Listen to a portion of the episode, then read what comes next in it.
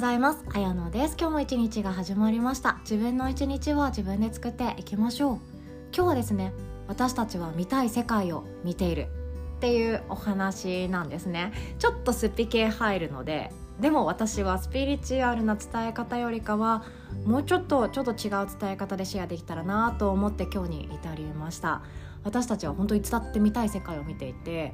なんで友達とうまくいかないんだろうとかなんで会社って辛いんだろうとかなんで仕事ってうまくいかないんだろうなんでお金って簡単に稼げないんだろうっていうふうに見たいがためにそうやって生きてしまっていることって意外と多くあります。今日はそんなお話でございます。でですねその前に1点お知らせをさせてください。2月は子育てがもっと楽になる。自分の育児が自信を持つことができるようになるワークショップをご用意させていただいております。あなたの子育てがもっと自信に満ち溢れる。そしてノウハウと楽育マインドっていうものをワークショップで開催してくださいます。さとみん先生をお招きしての開催でございます。中身はですねアドラー心理学って聞いたことありますでしょうか？アドラー心理学っていうと、まあ、いろんなところに出てきますよね。人間関係でもそうですし哲学的なところでも出てくるし生きるって何だろうとか悩むって何だろうとかそんな時にも出てきたものかなとも思うんですがアドラー心理学に基づく育児ってすごく深いけどシンプルでどんな子になってほしいかどんなその自分の子育てのゴールを見つけてそこに向かって日々の中で一緒に親子関係を築いていくかそんなワークの積み重ねになっていくんですね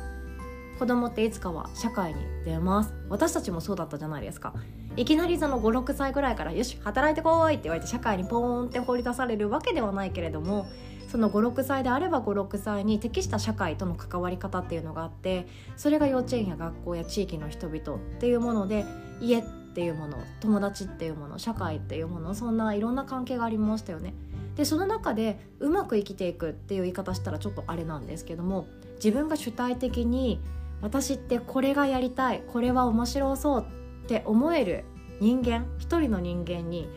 みんななってくれたらいいなって思っていると思うんですよね親って私自身はですね子供に対してもうめっちゃ稼いでほしいとかもう医者になってほしいとかあんまりそういうことってなくって自分自身が学歴主義ではないのでいい大学に入ってほしいとかそんなことも全く思わないタイプなんですよね。でも思わないけれども世間的に言うと大学に入らないときっといい仕事に就けなくってお金稼げなくなっちゃって日本でやっていくのがすごい辛くなっちゃってみたいな。変な妄想が過ぎちゃうから勉強って大事だよね。勉強ってすっごい大事だよね。大学受験に向けてちっちゃい頃から勉強っていうものができるようにしておいた方がいいよね。っていう思いが強くても全然いいと思うんですけども私は残念ながら全くない方なんですよね。でもそんな私でも子供に対して願望ってあります。こうなってほしいなああなってほしいなっていうのがあってそれがいいか悪いかはさておき親だからこそありますよね。幸せになってほしいなとかね。優しい子になってくれたらそれでいいなとかね。健康で元気ですくすく育ってくれたらいいなとかそんなこともあるじゃないですか。これってみんな親だから持つ感情一緒だと思うんですよ。求めるなっていう方が無理だと思います。って思った時に私は彼女にそれにプラスして何を求めているかっていうと主体的自分の好きを見つけてほしいなっていつも思っているんですよね。でこれが正しいかどうかなんて本当分かんなくってただ好きっていうものって時によっては私たちの心の支えになりますよね。生きる道しるべになっていきますよね。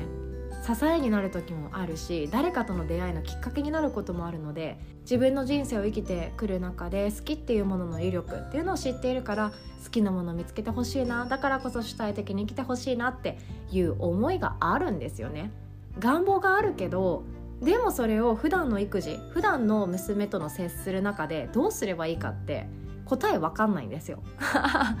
あんなこともあるこんなこともあるし怒っちゃうこともあるしあんなこと言わなきゃよかった。の繰り返しだったりもします。その中で私自身も本当に学びたいなって思っている内容でして私自身が本当に学びたいって今回思っているんですよね。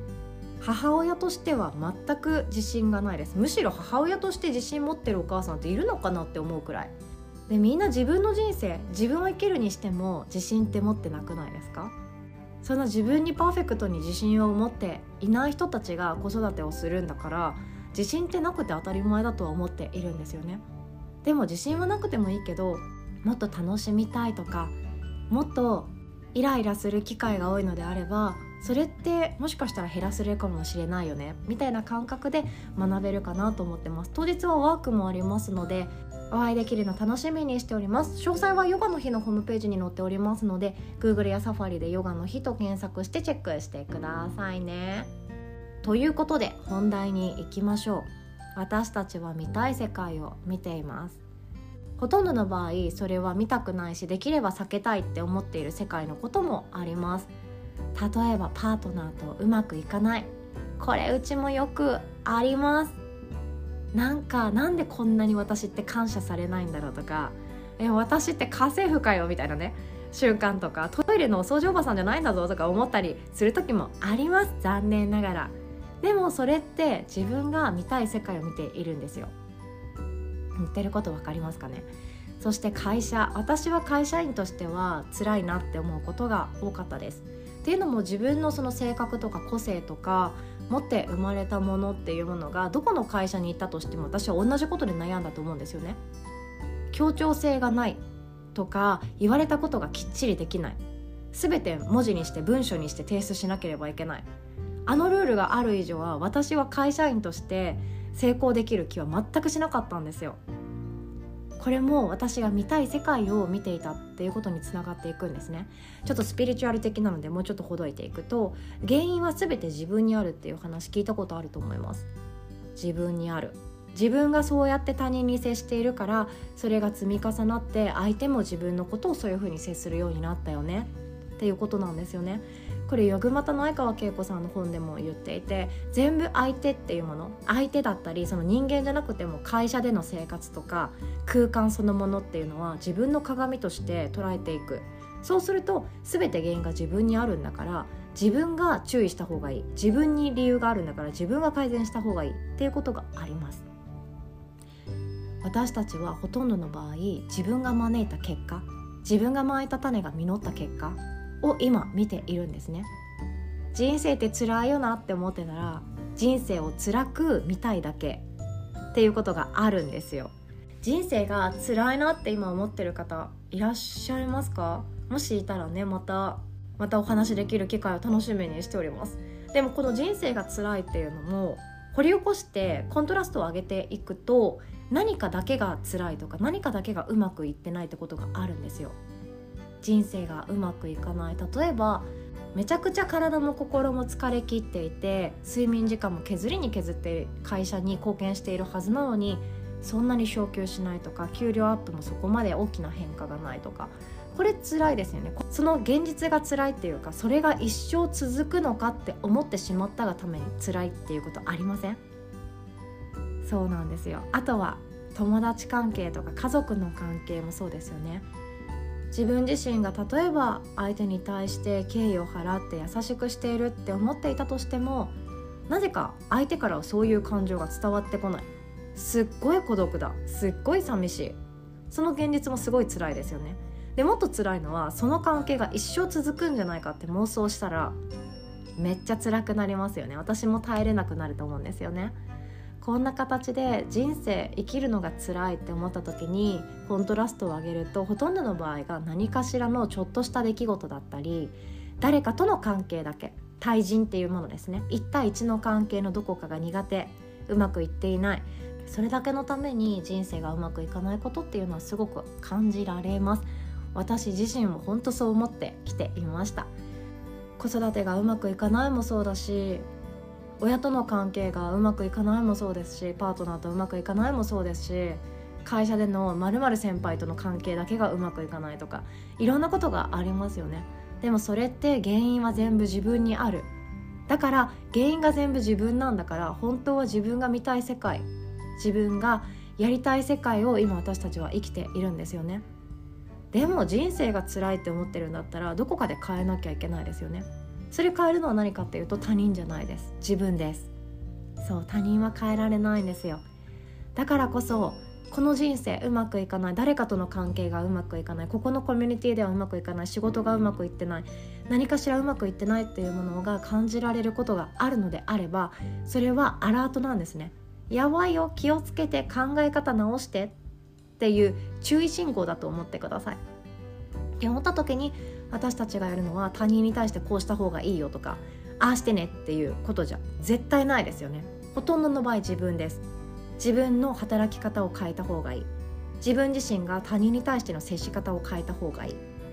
自分自身が居場所を変えた方がいい。そんな形で毎日毎日のやってくる当たり前の毎日っていうものをそれが本当に当たり前なのかって考えてみると大抵の場合当たり前じゃないんですよね。当たり前じゃないのでそこに自分が置く場所自分を置く場所を変えてあげるっていうのも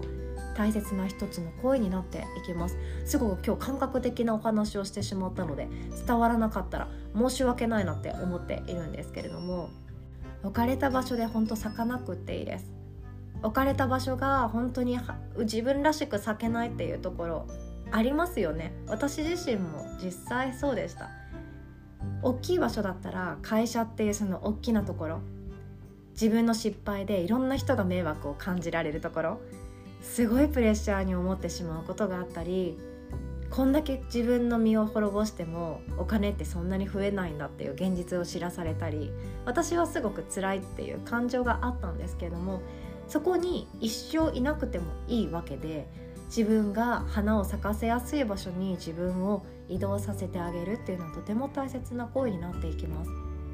自分の注意信号って自分にしかわからないですよね。それに気づいてあげるっていうのは自分を大切にするっていう一つの行為だと思います。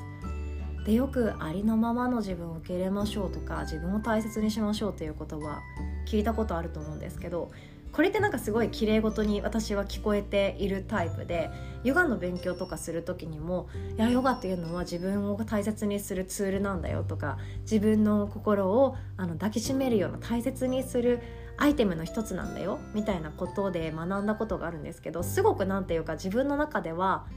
分かる分かってるはずだけどなんかもっと具体化させてほしいっていうかそういう感覚的な言葉じゃなくってもっとコントラスト上げてほしいって思っちゃうタイプだったんですよね。自分を大切にするって何よみたいな感じだったんですけど今私はまだ答えを見つけていない状態だと思います。ヨガの先生のくせに。